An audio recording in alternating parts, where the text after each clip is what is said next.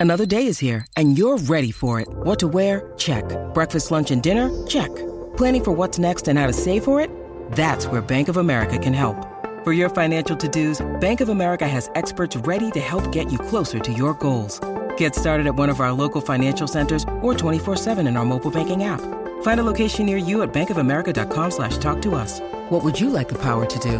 Mobile banking requires downloading the app and is only available for select devices. Message and data rates may apply. Bank of America and a member FDIC. Want to witness the world's biggest football game? Head to iCanWin.com.au, predict Australia's score with a crystal ball, and it could be you and a friend at the FIFA World Cup Qatar 2022 semi finals, all thanks to McDonald's. Maccas, together and loving it. TNC's apply. One man who knows um, about uh, the struggles New Zealand has had, he's kept a very close eye on them. Uh, did some fine work. Uh, Rugby News, we're delighted to welcome back our two um, SENZ Campbell Burnes. Great to speak to you again, mate. It's been, it's been so long, all of about six days, you and I caught up.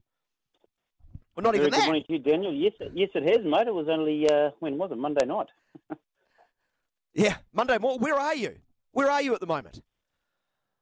Mate, I'm, I'm, I'm not in South Africa. I'm uh, very much in Auckland. I'm, I'm at my uh, house in Auckland preparing for uh, three games of NPC this afternoon, a first 15 game, and then, uh, then of course, at 3 a.m., although I don't think I'll be watching it live, just quietly, uh, the All Blacks. Crikey, that is a long day, my friend. That is a long day. And, and if and if if any of these games are like that Shield Challenge yesterday, you're gonna have no fingernails. What what an extraordinary game that was.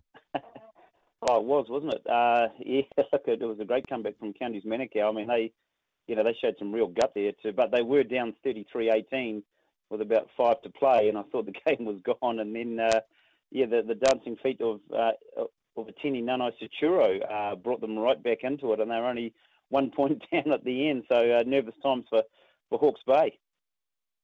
How big is this Test match for the All Blacks? Uh, I've tried to put it in the in the context of what the team's out to achieve. Yes, Freedom Cup, Rugby Championship points. It, it- that that kind of feels secondary, doesn't it, Campbell?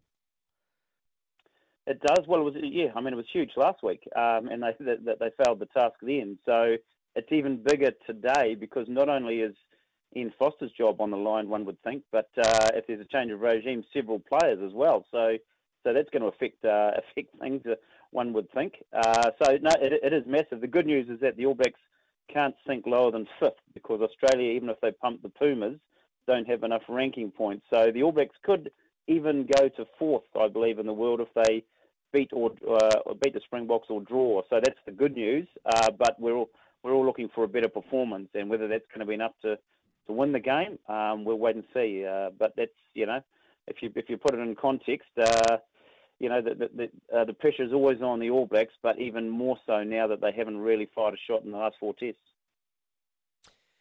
Uh, we'll get to the nuts and bolts of the game itself, but what did you make of the changes? As the All Blacks making some significant changes, especially up front. Uh, Ethan Groot, um, Tyrell Lomax came in their first starts of the year alongside uh, Taukei'aho in a, a greenish-looking front row. And boy, oh boy, what a cauldron awaits them at the cathedral that is uh, Ellis Park, and against a very good South African tight five, who uh, are unafraid to bring even the big boppers off the bench inside the opening half. That's right. Yeah, look, I I, uh, I think probably three of those changes are steps forward. Uh, Ethan de Groot um, deserves this chance. I mean, George Bower hasn't gone too badly at loose head prop, but there's a big uh, there's a big chance there for de Groot. He's gone away and worked on things like conditioning, uh, but he's going to need all his scrummaging now um, up against Frans Malherbe, who's in his 50th uh, test. On the other side of the scrum, Tyrell Lomax is a better scrummager than Angus Ta'avao, but he's not as good a scrummager as Fletcher Newell who's coming off the bench. So I think there was a chance missed there to really to, to chuck uh, to chuck that young fella into the cauldron um, and, and and see what he's got. But you know, fair enough. Uh, Tyrell Lomax is a reasonable performer. He just needs to really perform his uh, set piece roles, um, you know, with a bit more vim and vigour and dominance. Um, Shannon Frizzell, I like the fact that he's come in at number six. He may be a bit underdone with rugby, but I think they needed a change there, and he's going to be the muscular presence that they're going to need with his ball carrying and also perhaps at the breakdown. Um, so that's good. Richie Mo'unga, great to see him and finally get his chance at 10. Uh, but he's only going to be able to perform if those forwards actually do do the job. So, um, you know, there's a few um, a few steps forward in selection, but I still wonder at second five, David Havili's in again. Uh, maybe they've kept him in there to have that Crusaders combination. uh, with Mo'unga. But um, I mean, I, I, would have looked to a Tupaea or a, even a Roger Tuivasa-Sheck to try and break down that uh, defensive line of the of the Springboks a bit more. Yeah, I've certainly lamented that the lack of ball carriers, whether that's a, a heavy hitter alongside Ardie Savea, um, Shannon Frizzell, I, I, guess can bring that. It, it's certainly in his, his repertoire, uh, though if he can do it against the South African defence, uh, that remains to be seen. So, how, how best utilise Shannon Frizzell in your mind, Campbell? Uh, yeah, well, he's yeah. I mean, he's going to have to uh, carry hard. He's going to have to make some dominant tackles around around the fringes, uh, clear out rucks. He's going to he's going to probably have to do everything that that, that Brodie Retallick does, uh, and and want a bit of line out ball as well, um, even though he's in a different position there. But um, big chance for Frizzell. He'll probably go hard for 55, 60 minutes. Um, and and really, he's as I said, the only concern I have there is that he hasn't played a lot of rugby. Came off the bench last week and um, unfortunately dropped that last pass, which wasn't entirely his fault for that last Springbok try. So, big, you know, it's a big occasion for Frizzell. He he got injured at the wrong time because I'm sure he would have been in there for the Irish series uh, to make more of an impact. But uh, you know, he's he's coming back into it. He's he's got going to have his hands full with the Boks loose forwards, and I see they've brought back Duane Vermeulen, who'll probably only go for half a game. Uh, very experienced character, quite a muscular presence there. But uh, again, you know, how much does Frizzell have to play a part at the breakdown um, in terms of you know he's not he's not a fetcher as such, but he's going to be a physical presence in there. So there's there's actually a lot on Frizzell's uh, shoulders tomorrow. I think it's fair to say, pretty disappointing uh, effort over the Irish series, um, and maybe against South Africa last week for one Beauden Barrett at first five. Okay, had that wonderful breakout in that first half, what inside the in goal area, but that was New Zealand's sort of best attacking foray in that first half, which is not a good sign, is it, when you you counter attacking from your in goal area. So what can Mo'unga do that he is not? Barrett has not. Well, again, I think he, um, I think he certainly passes better. He can, he can take it to the line and, and use his jinking feet to, to make a break. Uh, I mean, Beauden Barrett did make a good break last week, but it just seems that he's not quite, he's not quite in sync there. Whether it's a depth issue, an alignment issue, I'm not sure. Uh, but certainly Mo'unga passes better, and if you're trying to unlock space further out wide, um, you know, that's going to be a key thing. But again, this is the hard thing because um, the All Blacks have often used the second five from first or second phase to, you know, to, to hit the advantage line to, you know, to, to punch holes and to make the gain line. Then they can make a switch to the blind side. But we've seen no switches of, of play, no, no angle changes uh, from the All Blacks, which is, which is very disappointing. So Mo'unga can mix things up a bit. Um, he can pass well uh, long or, in the hand. Um, so I think that's that's a, again a step forward. But again, he can't he can't do much as we saw last year um, if the uh, if the forwards are getting smashed. I saw last week an All Black side trying to beat a rush defence on the outside, tried to go wide. Uh, that they, they can't repeat that, right? Um, you've talked about the ball carriers; they've got to get some impetus and go forward. But surely there's got to be some variations, and this is where the coaching team is going to front up whether it's playing off nine, um, you know, inside balls off Aaron Smith, or, or what you saw. You saw that lovely one with Will Jordan making that break, a, a little change of angle. They, they can't just go wide too early, right? Surely they'll learn that, those no, lessons. No, that's right. I mean, they have to try and get, uh, find a way to get Caleb Clarke involved closer to the action early, uh, work the blind side. Um, as I say, changes of angle, a switch, a cut, all these kind of things that we just haven't been seeing. And I don't know why we haven't been seeing because they've still had plenty of ball. It hasn't always been been the cleanest ball, but you've got to you can't just rely on an individual individual break or to try and punch up. So we saw you know, the likes of Rieko Ioane just striving to get on the outside, but you know with that with that tight rush defence they have, it wasn't um, you know there was no space there. So and then of course Will Jordan, we only saw him touch the ball for the first time in the second half. You know they need to inject him more. Um, you know so I'll be interested to see if there's any if there's any um, strike moves or plays they come up with particularly early because um, you know this uh, we know about this watertight Springboks defence, um, but you know I mean they, it's one thing knowing knowing what's coming, and it's a, an, another way to try and it's another thing to try and exploit that and to create space, and uh, you know that they that they they need to have quicker ruck ball, of course, and that's that's always been the key there with Aaron Smith, and that hasn't been coming as much. So. Um, yeah, there's a few uh, there's a few attacking uh, questions to be answered for sure. Conversely, South Africa, were they at their best last week? No, no, far from it. They scored two tries from All Blacks mistakes. Uh, they kicked their goals. They um, they drove. They did everything we expected of them. And in fact, the All Blacks defended quite well from the uh, from their mauls, uh, which was obviously something that Jason Ryan has, has stiffened up. So uh, the, the Boks are not are not a great are not necessarily a great side. Struggled to beat Wales. They're third in the world. Don't agree with Graham Henry's uh, suggestion that they're they're probably the best Springboks team of all time. No, they're not. 1998 was better. No. 90, sorry, 2007, 2009. The Springboks are far from uh, from a great side, but they, you know, they stick to their knitting. They know what they're doing. Having said that, if you look at their side, their best attacker's not there. Cheslin Kolbe's not there, out for the series. Uh, their best halfback, Faf de Klerk's not there, and uh, they've dropped their best player, Malcolm Marx, which is bizarre.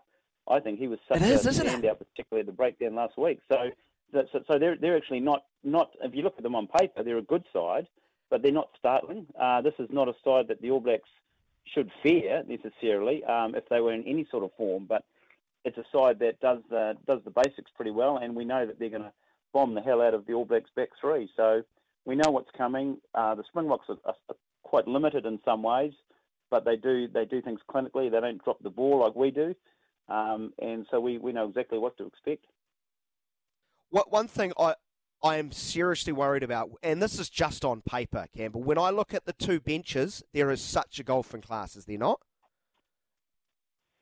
Well, there is. I mean, there's um, there's a tremendous amount of experience on this uh, Boks bench. I mean, God, uh, you've got Malcolm Marx, Steven Kitshoff, uh, Vincent Koch, uh, Franco Mostert. Uh, that's just in the forwards, and then uh, yeah. they're, going for a six-two split, of course. But then there's uh, a guy like Willie le Roux, um, who scored the final try last week. He's coming off the bench with 75 caps. So they do have a lot more punch than, than we do off the bench. So, you know, is that going to tell in the last quarter? Um, because uh, we, we know how poorly the All Blacks have started. So whether that sort of pans out again, uh, we know that the Springboks will probably finish strong.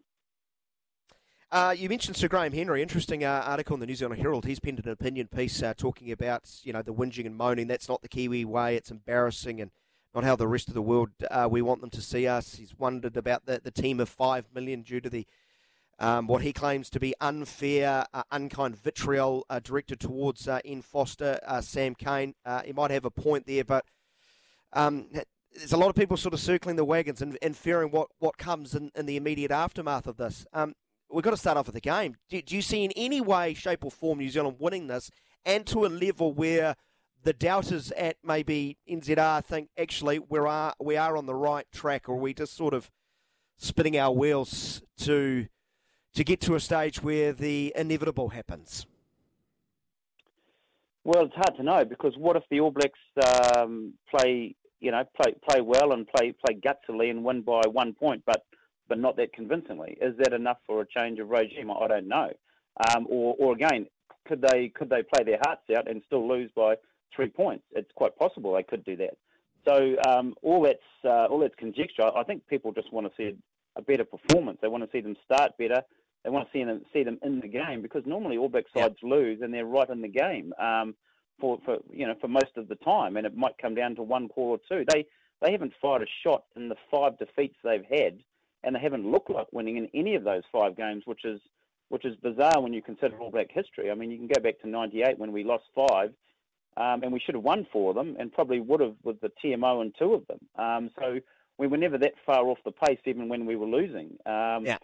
You know, and could you probably even go back to 1949, where you can blame goal kicking and all sorts of things um, when we lost six tests that year. But in this, I, I think the manner of the performance, as much of as the results, has been the cause of concern for many fans who just are sitting there going, nothing's happening here. They haven't got the wherewithal to even even try and scrape a win. And although in the second test and a third test in Wellington against Ireland, they scored three individual tries, they were still well behind the eight ball and they never really constructed anything. So I think the performance, as much as the losses are, are, are vexing people at the moment, and I've got no faith that that's definitely going to come right tomorrow.